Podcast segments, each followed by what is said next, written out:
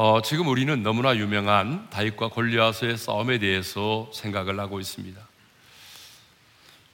그런데 이 다윗과 골리앗의 싸움은 그 시대 사람들만이 아니라 오늘을 살아가는 우리들에게도 너무나 큰 감동과 교훈을 주고 있습니다. 그래서 우리는 지난 시간에 그 다윗과 골리앗의 싸움이 주는 세 가지 교훈에 대해서 생각을 해보았습니다. 그첫 번째 교훈이 무엇이었습니까? 사탄의 공격 목표는 언제나 지도자이다라고 하는 거죠.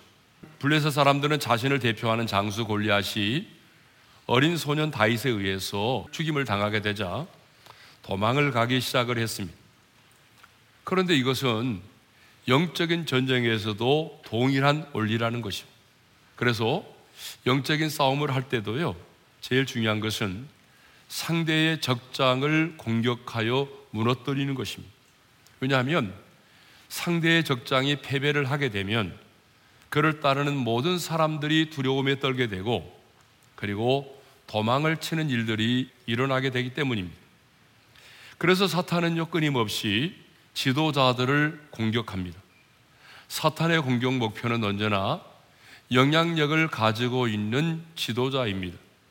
그러므로 우리는 이 땅의 지도자들을 위해서 기도해야 합니다. 더더욱 영적인 지도자인 목회자들을 위해서 기도해야 합니다. 두 번째 교훈이 뭐였어요? 자신과의 싸움에서 승리해야 된다라고 하는 거죠. 자, 다윗이 골리앗을 향하여 싸우려고 나가려고 할 때에 가장 큰 형인 엘리압이 노를 바라며 다윗을 방해하였습니다. 사울왕 역시 너는 소년이고 그는 용사이기 때문에 너는 블레셋 사람과 싸울 수 없다라고 반대를 하였습니다. 이렇게 다윗은 형 엘리압과 사울 왕으로부터 너는 나가서 싸우면 안 된다라고 하는 비난과 질책을 받고 인격적인 모독을 받기까지 했지만 분노하지 않았어요. 맞서 싸우려고 하지 않았습니다. 아니, 포기하지 않았습니다. 이것을 보게 되면 다윗은 권리학과의 싸움에서 앞서 자신과의 싸움에서 승리했다는 것을 우리가 알 수 있습니다. 그러므로 우리도 골리앗과의 싸움에서 승리하려면 아니 골리앗을 향하여 도전하려면 먼저 내 자신과의 싸움에서 승리해야 한다는 것입니다. 2020년 우리 교회 표가 뭐예요? 하나님의 사람이요 도전하라이죠. 이제 우리가 여러 분야에서 하나님의 사람으로서 도전을 해야 되는데 도전을 하려면 먼저 내 자신과의 싸움에서 승리를 해야 한다는 것입니다. 자, 마지막 고민이 또 있었죠. 권리과의 만남이 축복이 되게 하라는 것이었습니다. 다윗의 인생 가운데 권리학과의 만남이 없었다면 어떻게 되었을까요? 어쩌면 다윗은 여전히 베들레 들판에서 양을 치는 목동으로 남아 있었을 것입니다. 그런데 다윗은 골리앗을 만났기 때문에 위대한 용장이 되었습니다. 골리앗과의 만남이 있었기 때문에 그는 그 이후에 다윗은 만마녀라고 하는 그런 백성들로부터 칭송을 받는 지도자가 되었습니다. 그리고 마침내 이스라엘의 왕이 되었습니다. 그러니까 골리앗과의 만남이 다윗의 인생에 있어서는 뭐가 된 거죠? 터닝 포인트가 된 것입니다. 골리앗과의 만남이 다윗에게는 가장 큰 축복이 되었고 성공의 기회가 된 것입니다. 골리앗을 만났기 때문에 다윗은요. 망군의 여호와의 이름을 드러낼 수 있었던 것입니다. 그런데 지금 우리 앞에도 내 힘으로 해결할 수 없는 골리앗이 버티고 서 있습니다. 하지만 우리가 믿음으로 도전하여 골리앗을 무너뜨릴 수만 있다면 지금 내 앞에 있는 골리앗이 내 인생의 터닝 포인트가 될 것입니다. 아니 나와 내 가정에 가장 큰 축복의 기회가 되고 하나님의 살아계심과 하나님의 이대하심을 드러낼 수 있는 절호의 기회가 될 것입니다. 그러므로 여러분 앞에 버티고 서 있는 골리앗을 두려워하지 않기를 바랍니다. 자, 오늘은요. 작은 일에 충성했던 다윗에 대해서 생각해 보고자 합니다. 결론적으로 말씀드리면요. 다윗은 남들이 잘 알아주지 않는 그 작은 일에 충성했던 사람이었습니다. 그러면 다윗이 어떻게 그 작은 일에 충성했는지를 이제 우리 한번 살펴보도록 하죠. 첫째로 다윗은요 아버지의 심부름에 순종을 했다는 거예요. 자, 다윗의 아버지 이세는 막내 아들 다윗에게 심부름을 시켰습니다. 그 심부름의 내용이 뭐예요?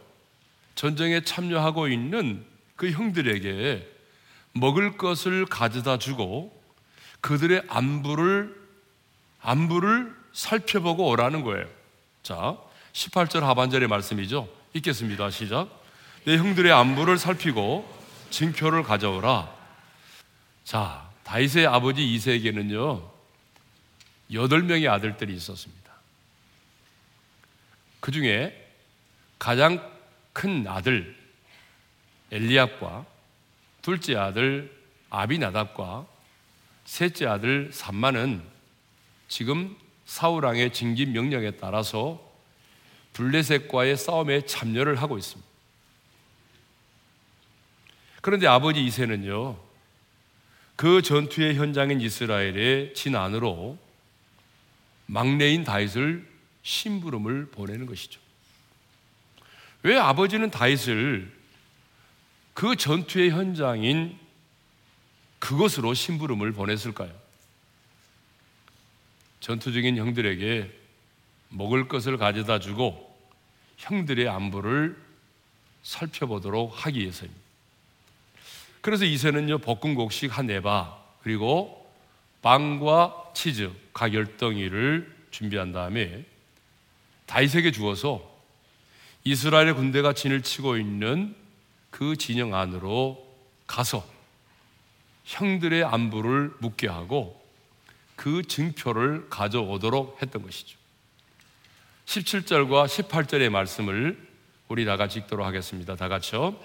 이세가 그의 아들 다이세에게 이르되 지금 내 형들을 위하여 이 볶음 곡식 한 에바와 이 떡열 덩이를 가지고 진영으로 속히 가서 내 형들에게 주고 이 치즈 열 덩이를 가져다가 그들의 천부장에게 주고 내 형들의 안부를 살피고 증표를 가져오라.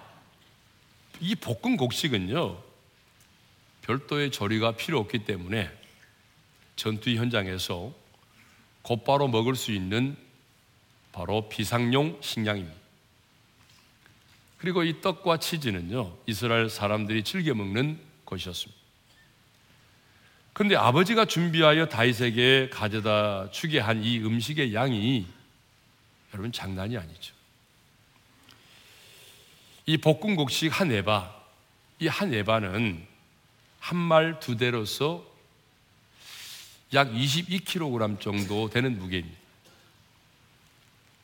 거기에다가 빵과 치즈 20덩이를 합하게 되면 제가 생각해 보니까 아무리 못해도 30kg 정도는 될 것 같아요. 여러분, 30kg이 가벼운 무게입니까?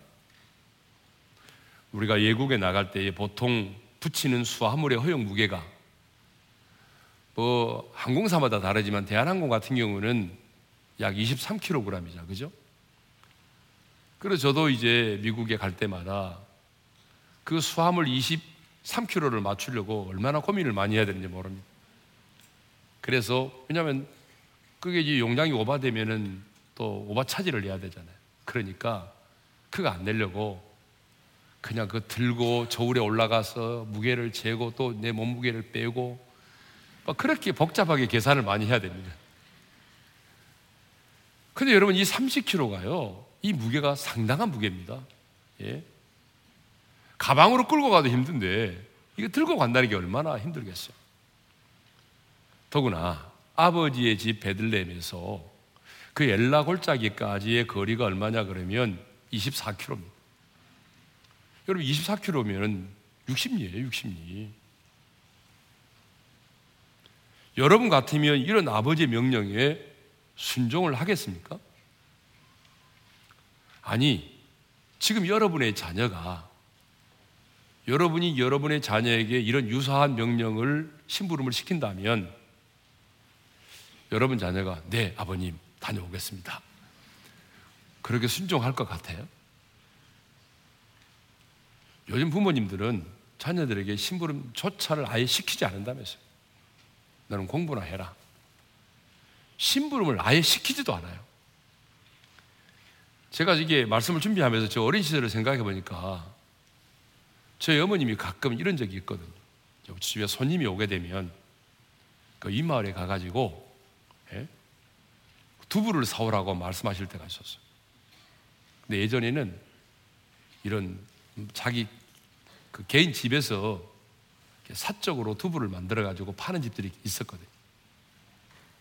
근데 입마을에 가서 아무개 집에 가서 두부를 사오라고 말하면 모른다고 시침이 될 때가 참 많았어요. 전 몰라요, 그 집. 그리고 왜 나한테만 시키냐고. 내 동생한테 시키지. 왜 나한테 시키냐고. 그렇게 투덜거릴 때가 많았거든요. 근데 여러분, 이 다윗은 그러지 않았다는 거예요.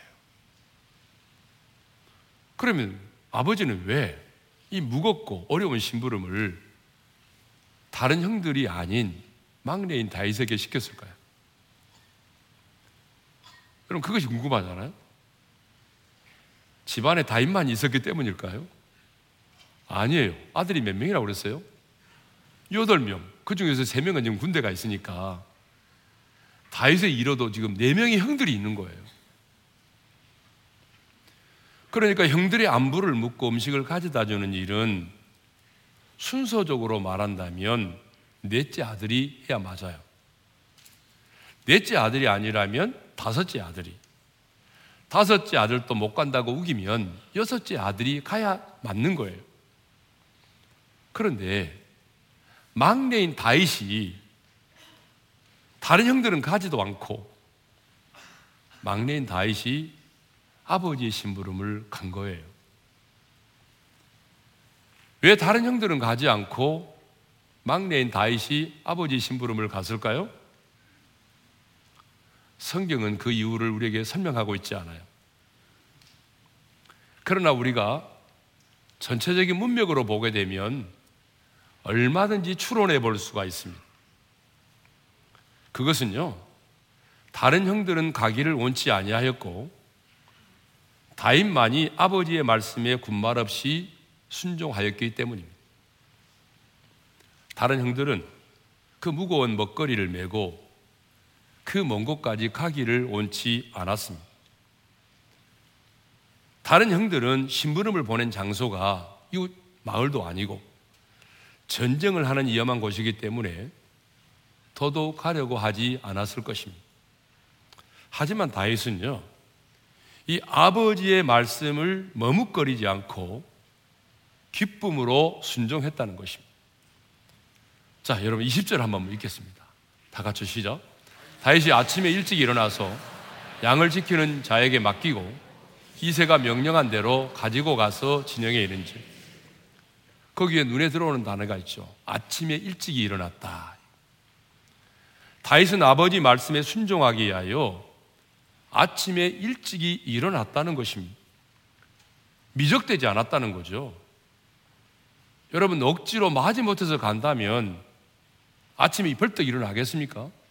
예?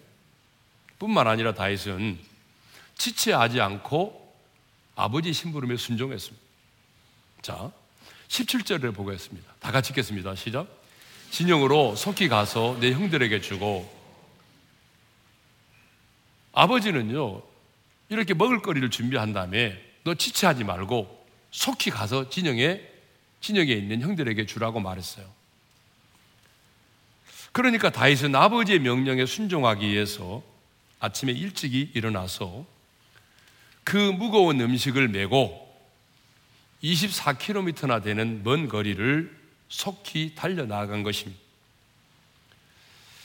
이것을 보게 되면 다윗이 아버지의 명령에 순종하기 위해서 얼마나 최선을 다했는가를 알 수가 있습니다. 다윗은 이렇게 작은 일에 충성을 했습니다. 사실 다윗의 입장에서 보게 되면 아버지의 심부름에 대해서 얼마든지 불평과 원망을 쏟아 놓을수 있었습니다. 아니, 거부할 수도 있었습니다. 아버지, 다른 형들도 있는데 막내인 제가 왜 심부름을 가야 합니까? 제 위로 키도 크고 힘도 센 형들이 네 명이나 있잖아요. 그 형들을 시키세요. 그런데 왜 아버지는 가장 어린 막내인 저에게 이런 심부름을 시키십니까? 그것도 24km나 되는 그 먼 거리를 이 무거운 먹거리를 메고 어떻게 다녀온단 말이에요. 제가 그렇게 만만하게 보이세요? 여러분, 이렇게 불평하고 원망하고 거부할 수도 있었습니다. 사실 다윗은요, 여덟 명의 형제들 중에서 아버지로부터 특별한 사랑을 받지 못했어요. 사실 뭐 자식 사랑은 내리 사랑이라고 하니까 막내인 다윗이 가장 특별한 사랑을 받아야 되는데 여러분 그렇지 않았거든요. 그러니까 얼마든지 아버지의 심부름에 대해서 명령에 대해서 불평하고 거부할 수도 있었습니다. 그러나 다윗은 그렇게 하지 않았습니다. 다윗은 아침에 일찍 일어나서 그 무거운 먹거리를 메고 아버지의 말씀에 순종하여 나아갔습니다. 다윗은 심부름을 시키는 아버지에게 따지거나 대들지 않았습니다. 원망과 불평의 말도 하지 않았습니다. 아버지의 말씀을 하찮게 여기지 않았습니다. 묵묵히 아침에 일찍 일어나서 아버지의 말씀에 순종하여 그 무거운 음식을 메고 엘라 골짜기를 향하여 나갔습니다 여러분 성경을 보니까요. 부모님의 심부름에 순종한 자녀가 복을 받더라고요. 여러분 그렇잖아요. 요셉도 아버지의 심부름으로 형들에게 갔다가 어려운 일을 당했지만 결국은 놀라운 축복을 받았잖아요. 그러니까 여기 자녀들이 있으면 부모님이 여러분들에게 어떤 심부름을 시키든지 간에 어떤 게 아니고 좋은 심부름이겠죠? 뭐 담배 사와라 이런 거 말고 좋은 심부름을 시키거든. 여러분 따지지 말고 묻지 말고 여러분 불평하지 말고 순종할 수 있기를 바랍니다. 자, 이런 작은 충성이 다윗에게 있었기 때문에 다윗은 골리앗을 만날 수가 있었고 골리앗과의 싸움에서 국민적인 영웅이 될 수가 있었던 것입니다. 물론 결과론적으로 보게 되면 다윗의 그 현장의 방문은 결코 우연이 아니라 하나님의 섭리 때문이었습니다. 하지만 우리는 하나님의 섭리 이전에 그 작은 일에 충성한 다윗이 있었다는 사실을 잊지 말아야 합니다. 다윗은 어릴 적부터 이렇게 작은 일에 충성을 하였습니다. 또 다윗은요, 목동으로 있을 때에도 그 작은 일에 충성을 했습니다. 다윗은 베들레헴 들판에서 양들을 치는 천한 목동이었습니다. 그 시대에 들판에서 양을 치는 일은요, 결코 쉬운 일이 아니거든요. 왜냐하면 때로는 들판에서 밤을 새우며 추위와 싸워야 하고, 때로는 사나운 짐승으로부터 양들을 지켜내야 되기 때문에 여러분 이 들판에서 목동으로 생활한다는 것은 결코 쉬운 일이 아닌 것이죠. 하지만 다윗은 들판에서 목동으로 양을 칠 때도 그 작은 일에 최선을 다하였습니다. 그래서 다윗은 사울 왕이 너는 소년이요 골리앗은 장수이기 때문에 너는 나가서 골리앗과 싸울 수 없다라고 말할 때에 사울 왕에게 이렇게 말을 했어요. 자, 읽겠습니다. 다 같이요. 주의 종이 아버지의 양을 지킬 때에 사자나 곰이 와서 양떼에서 새끼를 물어가면 내가 따라가서 그것을 치고 그 입에서 새끼를 건져내었고 예. 무슨 말입니까? 다윗이요 목동으로 있을 때에 곰이나 사자가 나타나서 자신이 지키고 있는 양의 새끼를 물어가면 어떻겠다는 겁니까? 도망을 가지 않았다는 거죠. 바라만 보지 않았다는 거죠. 그 위급한 상황 속에서도 지치하지 않고 그 사자와 곰을 따라가서 그것과 싸웠다는 거예요. 그래서 마침내 그 사자와 곰의 입에서 자기 새끼를 양의 그 새끼를 건져내었다는 거예요. 다윗은 목동으로 있을 때도 이렇게 자신의 주어진 일에 최선을 다하여 충성했습니다. 이 바로 앞장 사무엘상 16장을 보게 되면요. 사무엘 선지자가 이스라엘의 왕으로 기름 부을 자를 찾기 위해서 이세의 집을 방문했습니다. 그래서 이 이세의 아들 일곱 명의 아들들이요. 그 소식을 듣고 깨끗한 옷으로 갈아입고 그 초대한 잔치의 자리에 참여를 하게 됩니다. 얼마나 영광스러운 자리입니까? 그런데 첫째 아들부터 시작해서 일곱째 아들이 그 선지자 앞을 한 사람 한 사람 지나가는데 하나님께서 그들을 택하지 않았어요. 그래서 사무엘 선지자가 이세에게 이렇게 말합니다. 내 아들들이 다 여기 있느냐? 그러니까 이세가 이렇게 말하죠. 자, 우리 읽겠습니다. 시작. 아직 막내가 남았는데 그는 양을 지키나이다. 여러분 이것을 보게 되면 오직 여덟 명의 아들들 가운데에 다윗만이 그 영광스러운 자리에 초대받지 않았다는 걸 알 수가 있습니다. 형들 일곱 명은요, 그 영광스러운 그 자리에 초대를 받아가지고 사무엘 선지자를 만나고, 예, 이런 잔치의 자리까지 참여하게 되는데 오직 막내인 다윗은 들판에서 양떼를 지키고 있었다는 얘기죠. 여러분, 다윗도 사람인데 왜 자신도 그 자리에 참여하고 싶지 않았겠어요? 그런데요, 다윗은 불만을 표출하지 않고 그 들판에서 묵묵히 자신의 양떼들을 지키고 있었다는 것입니다.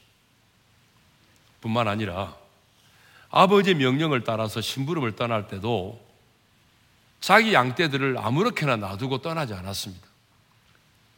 양을 지키는 자에게 자신의 양떼를 맡기고 떠났어요. 20절을 다시 읽겠습니다. 시작. 다윗이 아침에 일찍 일어나서 양을 지키는 자에게 맡기고 이세가 명령한 대로 가지고 가서 진영에 이른즉 자, 그러면 이것을 보게 되면 그가 목동으로서 양들을 얼마나 마음을 다해서 돌봤는지를 알 수가 있습니다. 다윗은요, 천한 목동이었지만 그 양들을 지키고 보호하는 일에 최선을 다했습니다. 책임감이 강했어요. 목동으로서 양떼를 치고 양떼를 지키는 일을 천한 일로 여기지 아니하고 자신에게 주어진 그 일에 최선을 다하였습니다. 여러분 이렇게 다윗은 목동으로 있을 때도 아버지의 집에 아들로 있을 때도 그 작은 일에 최선을 다했습니다. 성경을 보게 되면 우리 하나님은 작은 일에 충성된 자를 찾으십니다. 하나님은요 다윗이 골리앗을 물리쳤을 때에 그를 이스라엘의 왕으로 선택하지 않았습니다. 다윗이 베들레헴 시골의 한 들판에서 목동으로서 자신의 주어진 일에 최선을 다할 때에 그 작은 일에 충성하는 다윗을 주목하여 보시고 하나님이 그를 부르셨다는 것입니다. 여러분 이게 굉장히 중요합니다. 다윗이 골리앗을 이겼을 때에 하나님이 그를 부르신 것이 아니라 베들레헴의 한 들판에서 초라한 목동이었지만 자기의 주어진 일에 최선을 다하고 있을 때에 하나님은 그 작은 일에 충성하고 있는 다윗을 주목하여 보셨고 그리고 그를 부르셨고 그리고 마침내 하나님께서 커다란 크고 이대한 일을 맡기셨다는 것입니다. 언제 다윗이 이렇게 기도를 한 적이 있었습니까? 하나님, 저를 축복해 주십시오. 하나님께서 저를 위대한 사람으로 세워주시면 제가 그 위대한 일에 최선을 다하고 충성을 다하겠습니다. 여러분, 다윗은 이렇게 기도하지 않았습니다. 다윗은 오직 자신의 그 주어진 그 일에 불평하지 않고 최선을 다하며 충성을 하였습니다. 이렇게 작은 일에 충성을 할 때에 하나님은 다윗을 주목하여 보셨고 마침내 그를 부르시고 더 크고 이리한 일을 맡기신 것입니다. 그래서 우리 예수님은요, 달란트 비유를 말씀하시면서 두 달란트 받은 자와 다섯 달란트 받은 자에게 이렇게 말씀하셨습니다. 읽겠습니다. 다 같이요. 사라했도다. 착하고 충성된 종아. 내가 적은 일에 충성하였음에 내가 많은 것을 내게 맡기리니 내 주인의 즐거움에 참여할지어다. 여러분 이 말씀이 뭐예요? 하나님이 우리의 인생을 평가하실 때, 하나님이 살아온 우리의 인생을 결산하실 때는 평가의 기준이 숫자나 양이 아니라는 거예요. 하나님은 우리의 인생을 평가할 때에 우리가 평가하는 그런 방식, 수와 양을 가지고 평가하는 것이 아니라 내가 너에게 맡겨준 그 일에 대해서 얼마나 최선을 다했느냐, 얼마나 최선을 다했느냐, 얼마나 최선을 다했느냐를 가지고 우리를 평가하신다는 거예요. 그렇습니다. 여러분, 우리 하나님은 다윗처럼 지극히 작은 일에 충성하는 사람에게 더 큰 일을 맡기십니다.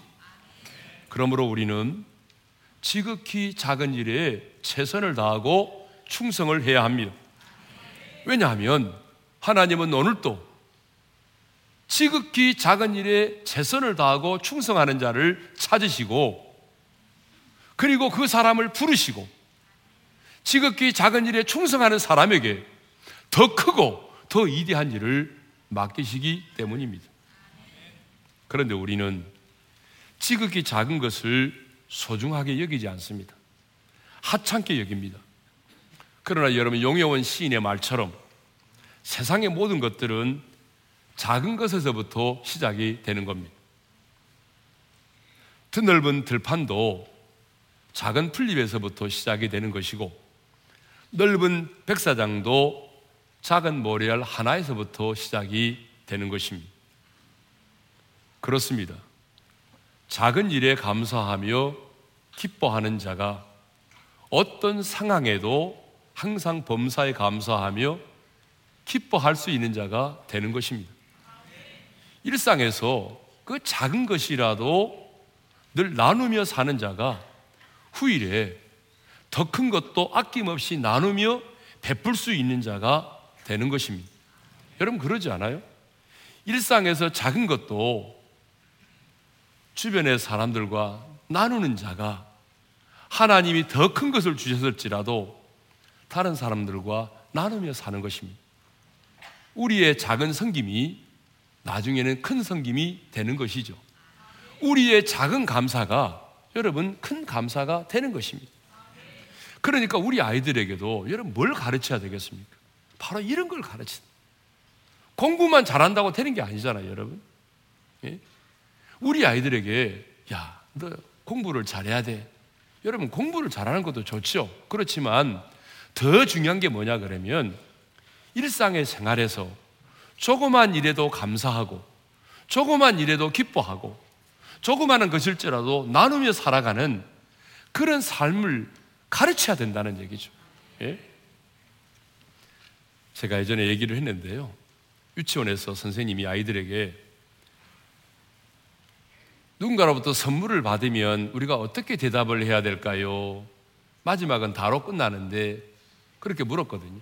그랬더니 얘들이 손을 들고 예, 고맙습니다. 뭐 감사합니다. 근데 한 녀석이 이렇게 말했어요. 뭐 이런 걸 다. 여러분, 뭐 이런 걸 다. 이렇게 말하는 그 아이는요. 여러분, 선물을 받은 것을 당연하게 생각을 하는 거죠. 감사할 줄 모르는 거죠. 여러분, 우리가 누군가로부터 받은 것을 당연하게 생각하고 감사할 줄 모르면 나중에 그 아이가 자라서 무슨 성김과 나눔의 삶을 살 수 있겠습니까? 근데 여러분, 충성도 마찬가지입니다. 지극히 작은 일에 충성하는 자가 후일에 더 큰 일에도 충성하는 자가 되는 것입니다. 그래서 예수님이 이렇게 말씀하셨어요. 다 같이 읽겠습니다. 시작. 지극히 작은 것에 충성된 자는 큰 것에도 충성되고 지극히 작은 것에 불의한 자는 큰 것에도 불의하니라. 여러분 동의하시죠? 예. 그렇습니다. 지극히 작은 것에 충성된 자가 후일에 큰 것에도 충성하다는 것입니다.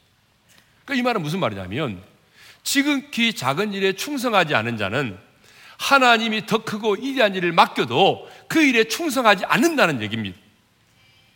그런데 사람들은요, 큰 일은 잘하려고 하지만은 작은 일은 소홀히 하려고 합니다. 큰 일에는 많은 관심을 가지고 에너지를 쏟아붓지만 작은 일은 등한시합니다. 사람들은요, 크고 눈에 띄고 화려하게 보이는 것들은 잘 하려고 하지만 사람들의 눈에 잘 보이지 않는 것들, 작은 것들은 대충 하거나 소홀히 여깁니다. 왜 그럴까요? 작은 것의 소중함을 모르기 때문입니다. 지난 1986년에 챌린지호 우주선 폭발 사건이 있었습니다. 승무원 7명을 싣고 나사 본부에서 발사된 우주선이 73초 만에 공중에서 폭발했어요. 이후에 기술자들이요.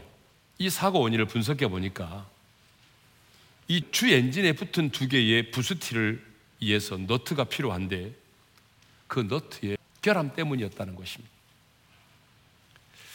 극히 사소한 부품 하나가 엄청난 비용의 우주선과 생명을 앗아간 것입니다. 한국에서 26년을 살면서 한국인을 지켜보았던 일본인 이케하라 마모루 씨가 한국인에게 맞아 죽을 각오를 하고 썼다며 한국 한국인 비판이라는 책을 썼습니다. 아마 읽어보신 분이 많을 거예요. 왜냐하면 그 당시에 굉장히 베스트셀러였거든요. 1999년에 나온 책이니까 꽤 오래된 책입니다. 그런데 그 책을 보게 되면 우리 한국인들이 가지고 있는 약점을 예리하게 너무나 잘 지적을 하고 있습니다.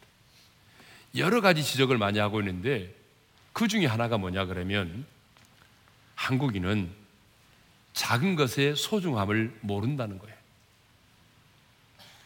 그러면서 예를 들었는데 이분이 그 당시에 한국에서 최고라고 하는 건설회사에서 지은 아파트에서 산 적이 있다고 합니다.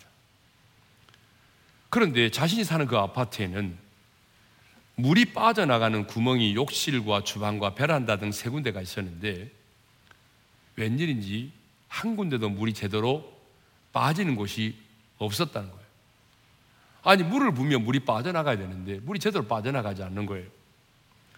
나중에 그 이유를 살펴보니까 하수구 구멍이 더 높더라는 것이에요.